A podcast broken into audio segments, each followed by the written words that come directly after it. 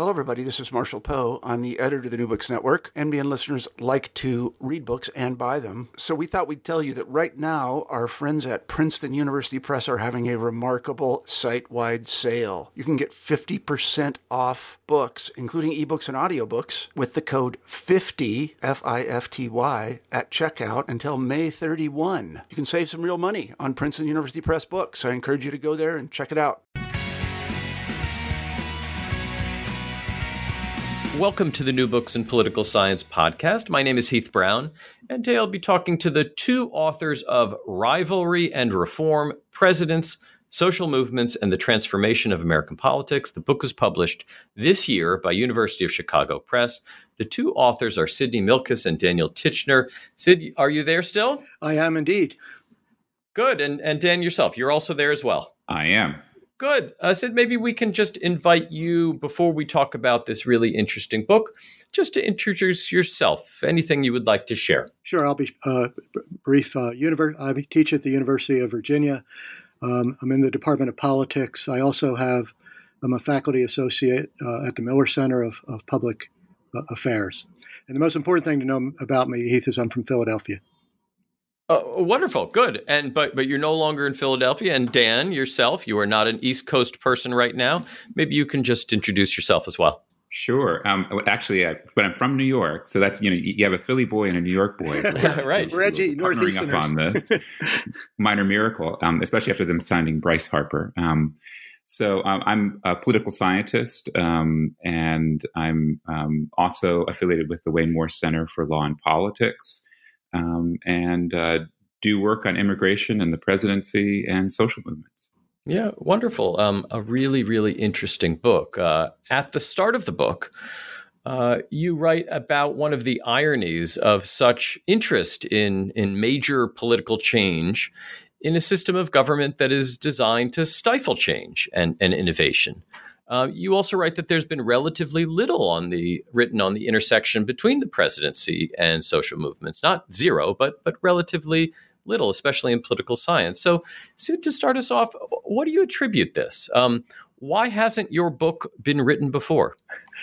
I, I think there's this uh, unfortunate uh, tendency, uh, Heath, for uh, political scientists to to specialize too much.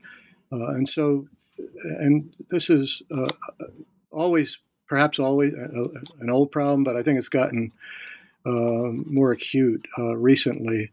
Uh, when there's so much attention to things like like methods and honing in on uh, specialized topics. And so there's tons of work on the presidency and tons of work on, on social movements. Uh, and, and those works are, are, or uh, shed important light on things. But as Dan and I like to say, uh, they're um, they're not wrong, but they're radically incomplete.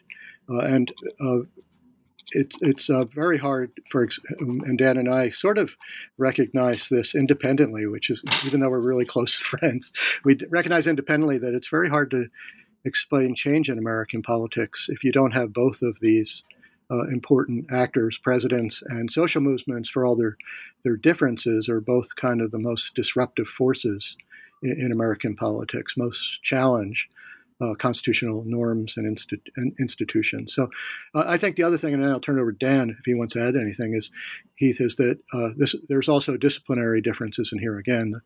The, the parchment barriers between disciplines drives me crazy at, at a big public university like University of Virginia we all have we each have our own hall and, and so forth. And sociology tends to pay a lot of attention to social movements, political science, to presidents, but uh, it, the cross fertilization is not as great as it could be. Dan, do you want to add anything?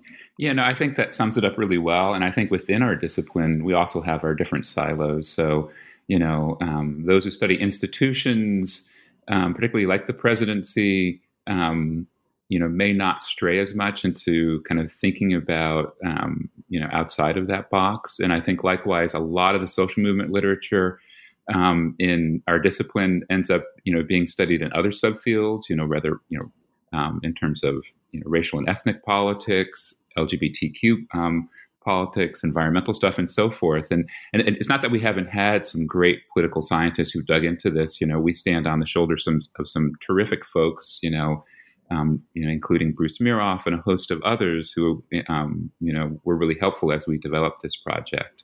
Um, but I think that's true. And then, you know, it, it also strikes me that, um, you know, how well developed social movement research is in sociology and, um, you know, has obviously a lot of strong um, influence in political science too, and amazing scholars in that area. But again, in the presidency field, you know, um, we probably you know quantify it like you know something like ten or fifteen percent of folks really think about movements. Yeah, and Dan, you theorize in the book that there are four important types of, of movements when it, when it comes to your, your study uh, formative, institutionalized, uh, militant, and marginal.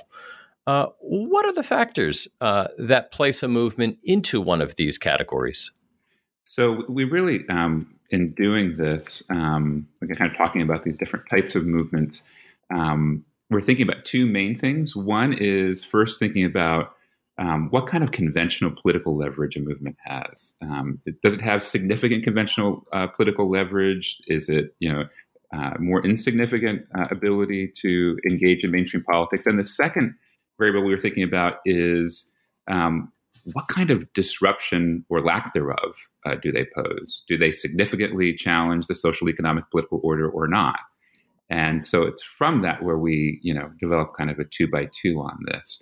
But one thing to really emphasize about that is um, we create these, you know, this this two by two as a way to kind of um, map out the world of social movements and their interactions with mainstream politics and the presidency. But we also develop it to capture the limitations of that kind of approach as well, because we spend a lot of time in the book focusing on long social movements. We know about the long civil rights movement, but we also talk about uh, a long religious right and so forth. And so the quick punchline on that is is um, if one freezes time, they might put a movement as a particular type um, uh, in, in, terms of this two by two. But in fact, what we do by looking at the longue durée have ability to see how movements, even specific movements, have the capacity to move um, into different quadrants over time.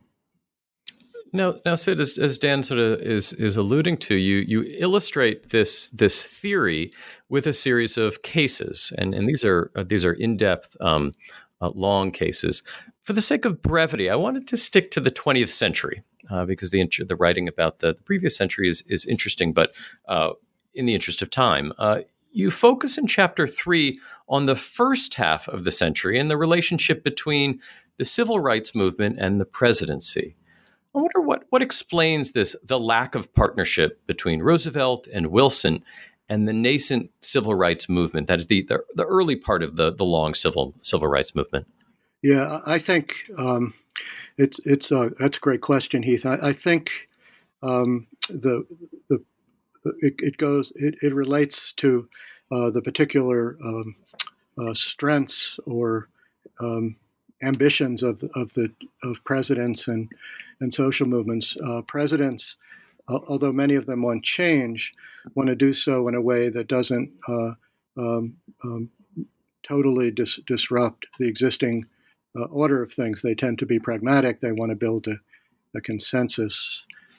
And social movements uh, um, are really, uh, as they share some presidents, some presidents' desire for change, uh, are not particularly concerned about constitutional and norms and, and, and, institutions and don't like hearing about patience and don't want, want to hear about how we have to build a consensus. And, and no move, no issue is more fraught in American politics than, than race, racial justice. It's just as um, class is a, is a, is really the fault line of your, a lot of European political systems. So race is, is certainly uh, uh, the fault line, the original sin of American politics. So presidents, um, even as they grow stronger and become more ambitious with the development of the modern presidency, uh, are uh, fi- are really reluctant to form strong alliances uh, with civil rights activists, um, who really become important with the founding of the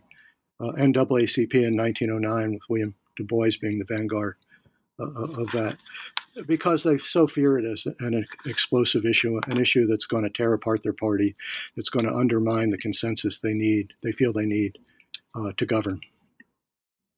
Now, Dan, this this changes uh, by the 1950s and 60s, sort of famously. Y- you label this uh, the civil rights movement during this time period as formative. What changes in, in either the, the tactics or the political leverage to cement this connection between Johnson and the civil rights movement? Um, I mean, it, a lot of this is kind of relying on sort of classical treatments along with our, our, our own archival research and you know it's it's really you know an emphasis on um, the ability to um, have both a radical flank um, that's extremely disruptive as well as um, uh, uh, kind of strong mainstream components. Um, uh, so to answer your specific question, um, it, it really is kind of emphasizing the ability to, to press uh, in the courts uh, in terms of uh, electoral politics, um, direct lobbying of the presidency, having allies in Congress, um, but then also obviously having this really um, significant capacity um, in terms of um, protest um, on the streets to make this graphically available. Now, Sid, you label the the new Christian right as an institutionalized movement. Uh, now, we typically think of the Christian right and, and Ronald Reagan of the 1970s and 1980s, but you you track the development of the movement and its connection to the presidency much further back. Uh, so, how does this movement first develop in the 1940s and 50s, and what changes in the 1960s and 70s to institutionalize the movement? Yeah, well, in, in the 40s and the 50s, it's focused a very uh, uh, very much on, on the New Deal uh, and the expansion of the state uh, and the threat uh, that uh, early Christian right leaders feel that that poses to um, uh, to uh, faith in America, and they're particularly concerned about how the New, New Deal, in their eyes, resembles socialism, or even is, a, is the beginning of a path toward godless communism. Uh, by the um, in the 1960s, I think uh, what really one of the really uh, of animating factors uh, uh, that that drives the uh, Christian right um, to really become more aggressive than than the Christian right in the in the 40s and 50s is the emergence of the civil rights movement, um, the the push for racial justice in many arenas of American politics, and the one that bothers uh, many leaders uh, of the Christian right, in particular, is the push for uh, desegregation of the schools. Uh, and in the 70s, uh, there there was uh, there were efforts beginning with Nixon, but also continuing into the Carter administration, to deprive academies that were set up to avoid civil rights action, the so-called segregation academies, or, or seg academies, of their um, of their tax um, benefits, the, being treated as non uh, nonprofits, and, and, and the IRS begins to uh, take that away from them. And and I, I a lot of people look to uh, the abortion issue and Roe v. Wade as the kind of uh, founding um, event uh, of, of the uh, Christian right, and of course. That's very important. But in our research, Dan and I have traced the, the, what, what Dan, Dan really called the new Christian right to the civil rights battles and, and the way that was waged uh, between um, Christian right activists, many of whom, of course, were in the South, uh, and and um, uh, activists and members of the government who were who were intent upon advancing uh, civil rights justice. No, and, no. And Heath, I just want to yeah, please also kind of amplify what Sid was saying on that. You know, when we were going to the um, to look at the Falwell papers um, at Liberty University and other archival material, Paul Weyrich's papers um, in Wyoming and elsewhere, you know, we thought that we were shifting from, you know, uh, a real focus on race and civil rights with the long civil rights movement to seeing how religion was playing out. And it was really remarkable to us just how often race was at the impetus of a lot of the early um, um, kind of new Christian right activism um, of the 60s and 70s. So I just kind of really want to underscore what Sid was saying in that regard, um, because it just stood out so dramatically. Especially, you know, there were other causes, the textbook battles, as and and the struggles over um, abortion and other things, um, school prayer, but that really seemed to be at the heart of its origins. And so when we thought we were investigating religion, we were still still investigating race in American politics in significant ways. Now, this seems to explain the social movement, but not its connection to the, the presidency and its institutionalization. So, what is the link? The number of the issues you've just described are the most local of local issues. I mean, textbook choice, um, mm-hmm. local educational zoning. Uh, these are the the politics of of mayors' races, uh, not of the presidency. right, so, right. what explains the glue here to to bind the new Christian right uh, to to Ronald Reagan? Um, so, you know, I think the most compelling part of this is is that there's a shift to um, uh, emphasis on elections and and party building, and so there's a really interesting kind of compelling um, element of the story that takes place in the late 70s when you have new right political activists from um, Washington D.C., like Paul Weyrich and others, um, who um, are looking at this. Uh, a grievance politics taking place um, around religion in the right, in the South, and trying to find a way to um, kind of capture it, um, draw it to um, to a conservative, um, a successful conservative um, majority coalition in terms of national elections at the presidential level. And so, obviously, you know, the familiar story about you know the the seeds of discontent during the Carter administration between um, the, the uh, evangelical, conservative evangelicals and fundamentalists in the Carter administration. And it's during that period where you start to see these alliances forming between the Jerry Falwells of the world and um, key uh, conservative political organizers in DC. And eventually, there's a connection that's made very profoundly with the Reagan campaign. And we get into the book into a kind of a long account of the various candidates that the Christian right um, considers um, and the courting of the Christian right by these various candidates. But it's Reagan who's the one who really resonates um, with them. And once that once that marriage takes place um, in you know the the lead up of the 1980 uh, election, it's an extremely firm one that um, you know, um, despite certain policy frustrations that might occur later, um, has a, um, a, a strong um, bond uh, throughout the Reagan years. Yeah, uh, I, I, was just going to add uh, uh, quickly, Heath, that um, um, that Reagan uh, recognized uh, that the Christian right could be a really critical part of a national conservative offensive. And remember, a lot of the the, the, the, transformation of liberalism in the 1960s nationalized a lot of issues that you just rightly um, um, identified as uh, as local local issues. Um, but but in the 60s and the 70s, those issues issues like with schools, for example, became much more national, and so conservatives felt they had to build a national movement. And Reagan, and of course some of these strategists like Weyrich, which Dan mentioned, recognized that the Christian right could be critical foot soldiers uh, gra- uh, work uh, could could do work at the grassroots to to to enable uh, this national conservative movement. And as Dan said, uh, just as the Christian right wooed Reagan, Reagan reciprocated, and there's this dramatic uh, episode in August of 1980 uh, where Reagan goes to a, a Christian right uh, uh, festival dance, should we call it, in, in, Dallas.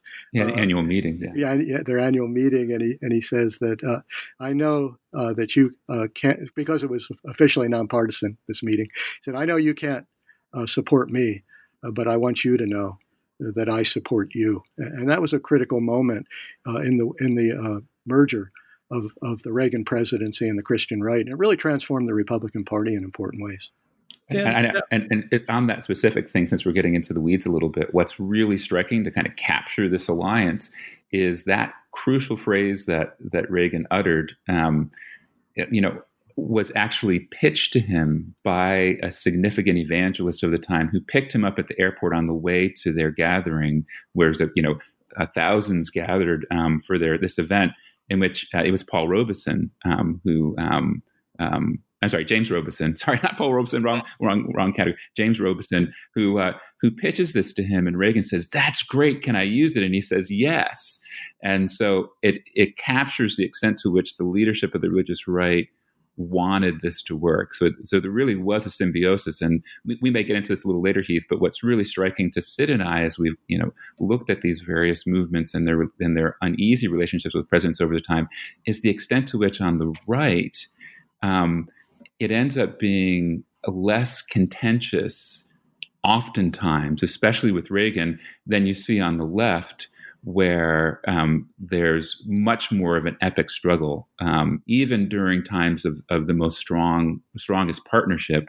Um, it tends to be um, much more thorny. Yeah, and, and so you you uh, to this very point, you while much of the book covers the early periods in U.S. history, you you end the book uh, looking much more at our contemporary time period, and you classify the Tea Party as an institutionalized movement but the Occupy movement as marginal, somewhat to um, to Dan's point. What can we take from your book to understand the more recent presidencies of Barack Obama and, and Donald Trump?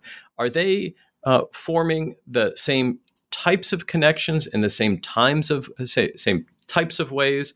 or it has the sort of polarization of our of our recent uh, political period change these relationships in some significant way? Yeah, well, you know, this is uh, the last chapter is is uh, is, is, really a, both an attempt to wrap things up, Heath, but also a jumping off point for, for Dan and me, uh, because we think that Barack Obama uh, and uh, Donald Trump's relationship with with with social movements represents. I don't know, Dan. How should we put it? Like a, a, a culmination of the of this ongoing mating dance between presidents and, and, and social movements that coming out of the 60s, both uh, the Democratic and the Republican Party uh, become heavily informed by movement politics. And, and this really begins to play out in the Obama and the Trump presidency. And, and, and you know, we may be wrong, Heath, but uh, Dan and I, I'll just say this and let Dan elaborate if he wants. Uh, Dan and I sort of see um, Obama and Trump as the first presidents who really see themselves as leaders of a movement. Obama real, uh, and his followers always said he wasn't just a candidate for president; he was the head of, of, a, of a, movement uh, uh, uh, that represented kind of the maturing of the Great Society. And Trump has been uh, even more explicit about this. Uh, um, and, and, and so, for much of the book, this relationship is fraught, and it still is and, and I think Dan is right to say it's mostly fraught on, on the liberal side. For example, the relationship between Obama uh, and Black Lives Matter was very tense.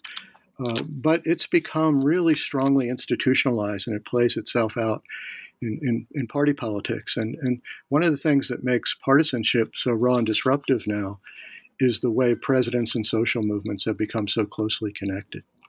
And Dan, maybe just to wrap up, one of the things that you mentioned earlier is is the difference between looking at a movement as it's sort of happening and, and having the, the benefit to look back over a longer time period. Uh, when we look back at, at the Tea Party and, and Occupy and in decades from now, are we likely to view them in the same way, or or these movements that are ongoing uh, and will be revisited on the the eighth volume of, of this book in in twenty five years? Absolutely ongoing. And so I'm really glad that you, um, of particularly on the, on, I was, I was going to jump in and, at a certain point and say, you know, the Occupy movement isn't per se marginal, isn't that, that, that wouldn't be our, our final verdict on it because it depends where you want to push, you know, pinpoint the start and stop date. And so, you know, if you um, consider the Occupy movement as, you know, significantly in, in informing the success of Bernie Sanders in the last election and breathing life into a certain kind of left politics, um, you know, it, it, has a much longer trajectory. Um, and just to underscore something that um, that Sid was emphasizing, part of the story that we're telling here is really about um, the long development of, of uh, or kind of a, a developmental joining of executive prerogative movement politics and party politics that takes place, you know, over the course of the last century. And so um, that's where um, Sid's capture what he was saying was trying to emphasize the crystallizing of that with um, the Trump and Obama administrations. And what stands out to us is while those both um, envision themselves as movement presidents, um, the contention also carries on. So that for Obama, um, although he, you know, at the front end wanted to harness those movements um, uh, under OFA and so forth, um, constantly there was a significant tension between he and immigrant rights groups, same sex marriage activists, um, and uh, Black Lives Matter, and a variety of other movements. Um, and and he had enormous frustration because he was hoping that he could be, you know, someone who um, would easily conciliate all those forces. Um, but in fact, uh, it was much more restive than he, he had hoped for. Yeah, the, the book, uh, Rivalry and Reform Presidents, Social Movements, and the Transformation of American Politics. You've been hearing from the two authors, Sid Milkis and Dan Tichenor. Sid, thank you. Thank you, Heath. It was great to be with you. Yeah, and Dan, thank you as well. Thanks so much, Heath.